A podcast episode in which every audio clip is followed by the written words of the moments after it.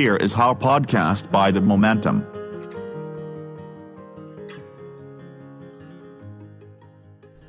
สวัสดีครับ Momentum Podcast นะครับ Here is How กลับมาพบกับคุณผู้ฟังอีกครั้งหนึ่งนะครับสำหรับในตอนนี้เนี่ยอยากจะชวนคุณผู้ฟังมาพูดคุยหรือว่าเจาะลึกลงไปในเรื่องราวของคำว่าความฉลาดของมนุษย์นะครับที่อยากจะชวนคุณผู้ฟังมาขุดคุยเรื่องราวของความฉลาดเนี่ยก็เพราะว่าถ้าเราไปดูในโลกโซเชียลมีเดียในทุกวันนี้นะครับเราจะเห็นเลยว่ามันมีการด่าคนอื่นว่าโง่เนี่ยนะครับเต็มหน้าจอเต็มฟีดไปหมดนะครับเหมือนกับเราพร้อมที่จะบอกว่าคนอื่นเนี่ยโง่แล้วก็ตัวเราเนี่ยฉลาดกว่าใครนะครับเพราะฉะนั้นพอเห็นปรากฏการณ์แบบนี้มากเข้าเนี่ยก็เลยอยากชวนมาสำรวจว่าเอ๊ะแล้วความฉลาดเนี่ยมันคืออะไรกันแน่นะครับแล้วที่เราเข้าใจว่าตัวเองเนี่ยฉลาดกว่าคนอื่นไม่ว่าจะเป็นการแสดงออกตรงๆนะครับด้วยการบอกว่าคนอื่นโง่กว่าเราหรือว่าการแอบฉลาดนะครับหรือว่าซ่อนความรู้สึกว่าฉันฉลาดกว่าฉันเหนือกว่าคนอื่นเนี่ยเอาไว้ในจิตใต้สำนึกเนี่ยมันเป็นยังไงนะครับแล้วที่สำคัญก็คือว่าความฉลาดเนี่ยมันไปสัมพันธ์กับความดีด้วยหรือเปล่านะครับแต่ก่อนที่จะไปคุยกันถึงเรื่องของความฉลาดเนี่ยนะครับก็อยากจะชวนคุณไปรู้จักกับผู้ชายคนหนึ่งนะครับชื่อโฮเวิร์ด การ์ดเนอร์นะครับซึ่งเขาเป็นนักจิตวิทยาชาวอเมริกันนะครับจากฮาร์วาร์ดนะครับคุณการ์ดเนอร์เนี่ยซึ่งเขาแน่นอนว่าคงเป็นคนฉลาดนะครับเพราะว่าสอนอยู่ที่ฮาร์วาร์ดนะครับเขาได้เสนอทฤษฎีความฉลาดขึ้นมาทฤษฎีหนึ่งตั้งแต่ปีหนึ่งพันเก้าร้อยแปดสิบสามแล้วนะครับเขาบอกว่าสมัยก่อนเนี่ยนะครับหรือจริงๆก็แม้แต่สมัยนี้ด้วยเหมือนกันเนี่ยเรามักจะมองความฉลาดเนี่ยว่าเป็นก้อนเดียวกันเช่นใครฉลาดก็คือคนฉลาดใครโง่ก็คือคนโง่นะครับใครเป็นนักปราชญ์ก็เป็นนักปราชญ์ไปเลยอะไรเงี้ยแต่ว่าเราไม่ค่อยคิดกันนะครับว่าคนเราเนี่ยสามารถมีความฉลาดในด้านต่างๆแล้วก็อาจจะโง่ในด้านต่างๆได้เหมือนกันนะครับโดยที่คุณการ์ดเนอร์เนี่ยไปศึกษาทั้งในเด็กแล้วก็ผู้ใหญ่ทั้งคนที่เป็นคนทั่วไปแล้วก็คนที่เป็นแบบคล้ายๆเด็กพิเศษนะครับอย่างเช่นคนที่อาจจะได้รับบาดเจ็บทางสมองนะครับหรือว่าเป็นคนที่เก่งมากๆในบางเรื่องอย่างเช่นเอ่อคนที่เล่นดนตรีเก่งมากๆหรือว่าคนที่มาจากวัฒนธรรมที่แตกต่างไปมากๆอะไรอย่างนี้นะครับแล้วเขาก็เอาความฉลาดพวกนี้เนี่ยมาแตกแยกย่อยออกมาเป็นหลายๆด้านนะครับการ์ดเนอร์เรียกทฤษฎีความฉลาดของตัวเองนะครับว่า theory of multiple intelligences นะครับโดยชื่อเนี่ยก็บอกอยู่แล้วว่าความฉลาดอาจจะแบ่งออกเป็นได้หลายด้านนะครับซึ่งเขาก็แบ่งออกความแบ่งความฉลาดเนี่ยออกเป็นเจ็ดด้านด้วยกันนะครับ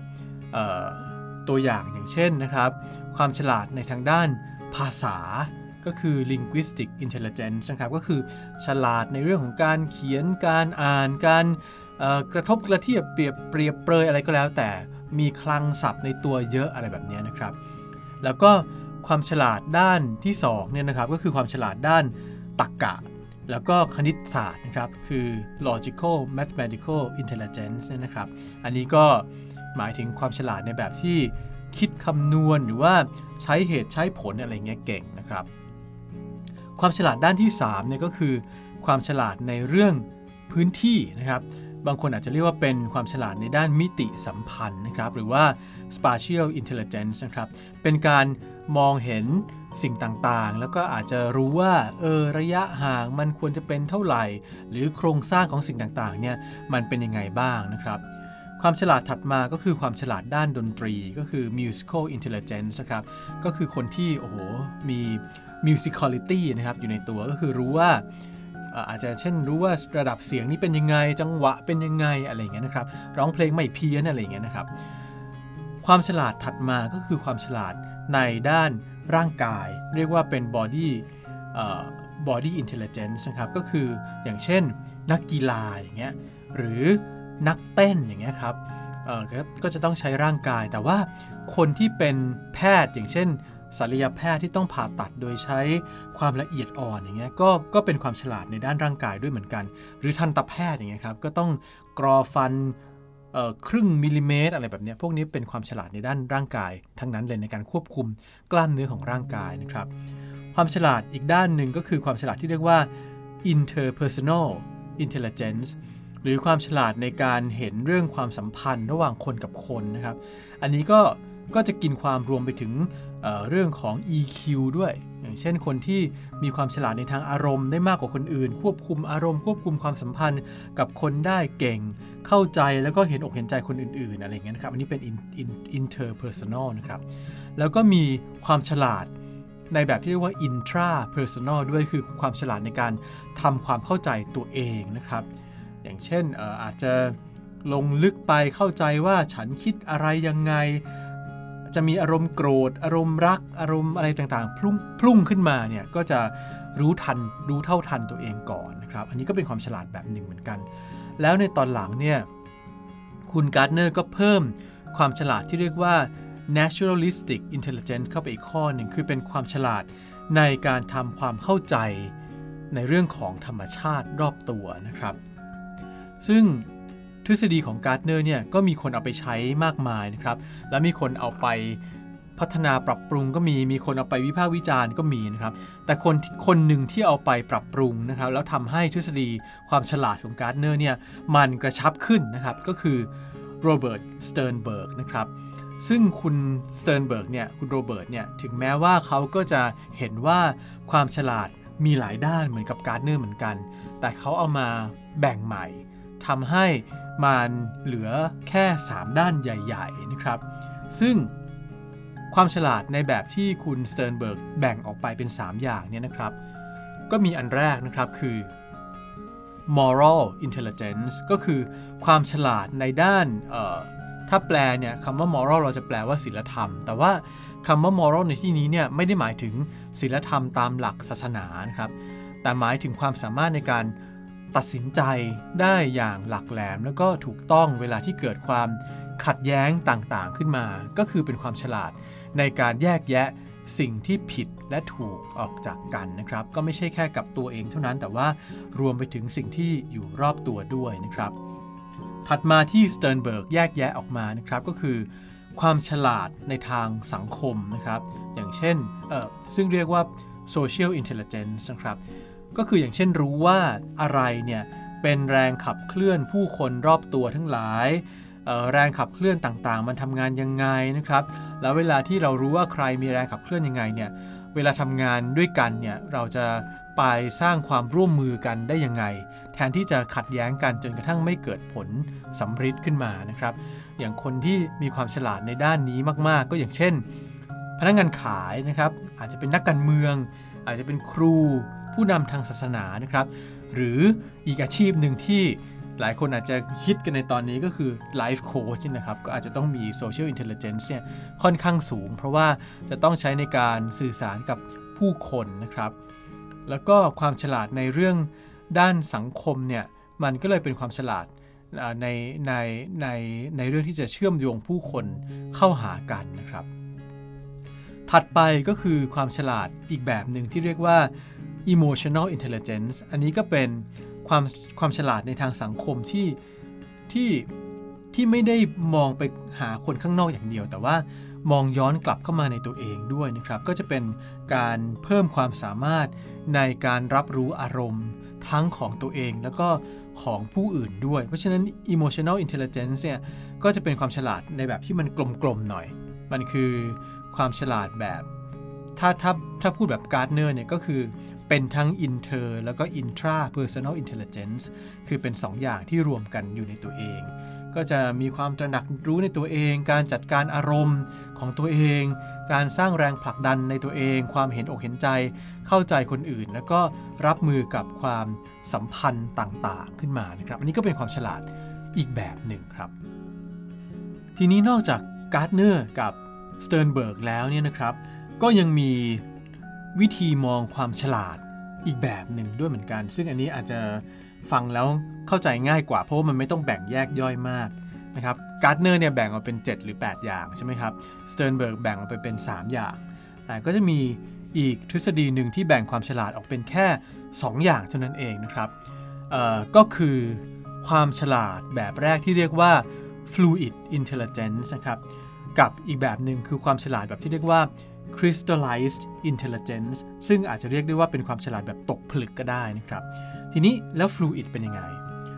Fluid เนี่ยนะครับก็คือความฉลาดในแบบที่เอ่อเราเอ่อจะลื่นไหลไปกับปัญหาใหม่ๆได้สมมุติว่า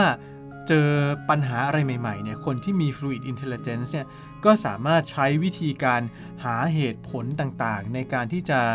มองดูว่าไอ้เรื่องใหม่ที่เข้ามาเนี่ยมันมีเหตุยังไงและผลที่มันเกิดขึ้นเป็นยังไงนะครับแล้วเราก็ใช้สติปัญญาเนี่ยในการที่จะ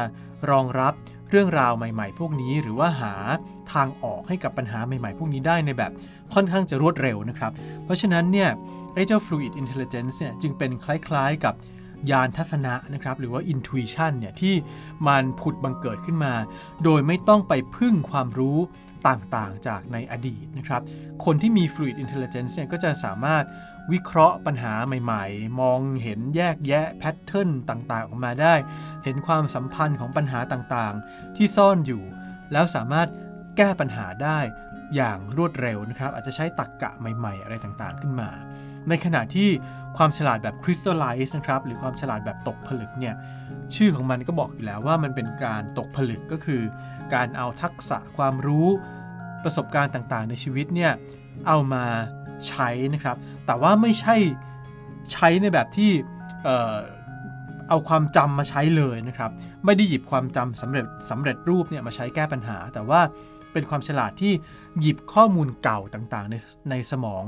ขึ้นมาแล้วก็อาจจะเอามาปรับใช้กับเหตุการณ์หรือว่าปัญหาใหม่ๆที่กำลังพบเจออยู่นะครับซึ่งความฉลาดแบบนี้เนี่ยก็จะเป็นความฉลาดที่อาจจะต้องมีประสบการณ์ดั้งเดิมมีทุนของมันอยู่พอสมควรนะครับแล้วก็มนุษย์เราเนี่ยก็ไม่ได้มีความฉลาดแบบใดแบบหนึ่งแบบเดียวนะครับคนเราอาจจะมี Fluid Intelligence ผสมผสานไปกับ Crystallized Intelligence ก็ได้เหมือนกันนะครับซึ่งก็จะเห็นนะครับว่าทั้งหมดเนี้ยมันคือเรื่องราวของความฉลาดที่เราสามารถแยกแยะออกมาเป็นแบบต่างๆเนี่ยได้อย่างน้อยๆก็สามแบบนะครับแล้วก็ทำให้เห็นนะครับว่าความฉลาดเนี่ยไม่ได้มีแบบเดียวสมมุติเราชมคนว่าคนนี้ฉลาดจังเลยเนี่ยบางทีอาจจะต้องถามนะครับว่าเขาฉลาดในแบบไหนกันแน่หรือว่าถ้าเวลาที่ไปว่าคนว่าคนนี้โง่จังเลยเนี่ยก็อาจจะต้องคิดเหมือนกันว่าเฮ้ยเขาโง่ในเรื่องนี้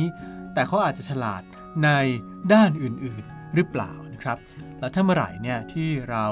สามารถมองเห็นความโง่ความฉลาดทั้งของตัวเราเองแล้วก็ของคนอื่นเนี่ยได้ในแบบที่มีมิติหลากหลายแบบเนี้ยบางทีเราก็อาจจะไม่รีบด่วนเหมารวมนะครับว่าโหคนนี้มันโง่จริงๆหรือคนนี้มันฉลาดจริงๆไปซะทุกเรื่องนะครับเพราะว่าก็อย่างที่บอกนะครับว่าความโง่ความฉลาดเนี่ยมันมีหลากหลายด้านแล้วคนเราก็อาจจะมีความโง่ฉลาดที่ผสมผสานหลายๆข้อเข้าด้วยกันโง่เรื่องนี้ฉลาดเรื่องนั้นฉลาดเรื่องโน้นโง่เรื่องนู้นอะไรแบบนี้นะครับอยู่ก็อาจจะทำให้เราเนี่ยไม่ไม่ไปรีบด่วนตัดสินคนอื่นแล้วก็อาจจะทำให้เราได้รู้นะครับว่าการที่เราชอบด่าคนอื่นว่าโง่เนี่ยอาจจะแสดงให้เราเห็นอะไรหลายอย่างที่มากกว่าแค่ความฉลาดของตัวเราเองเท่านั้นครับติดตาม Here is How Podcast by The Momentum นะครับได้ในหลายช่องทางนะครับไม่ว่าจะเป็น Podcast ของ Apple นะครับเอ่อ Spotify หรือช่องทางแพลตฟอร์มอื่นๆแต่ว่าถ้าจะให้สะดวกที่สุดนะครับก็คลิกเข้าไปดูใน Facebook ของ The Momentum ครับ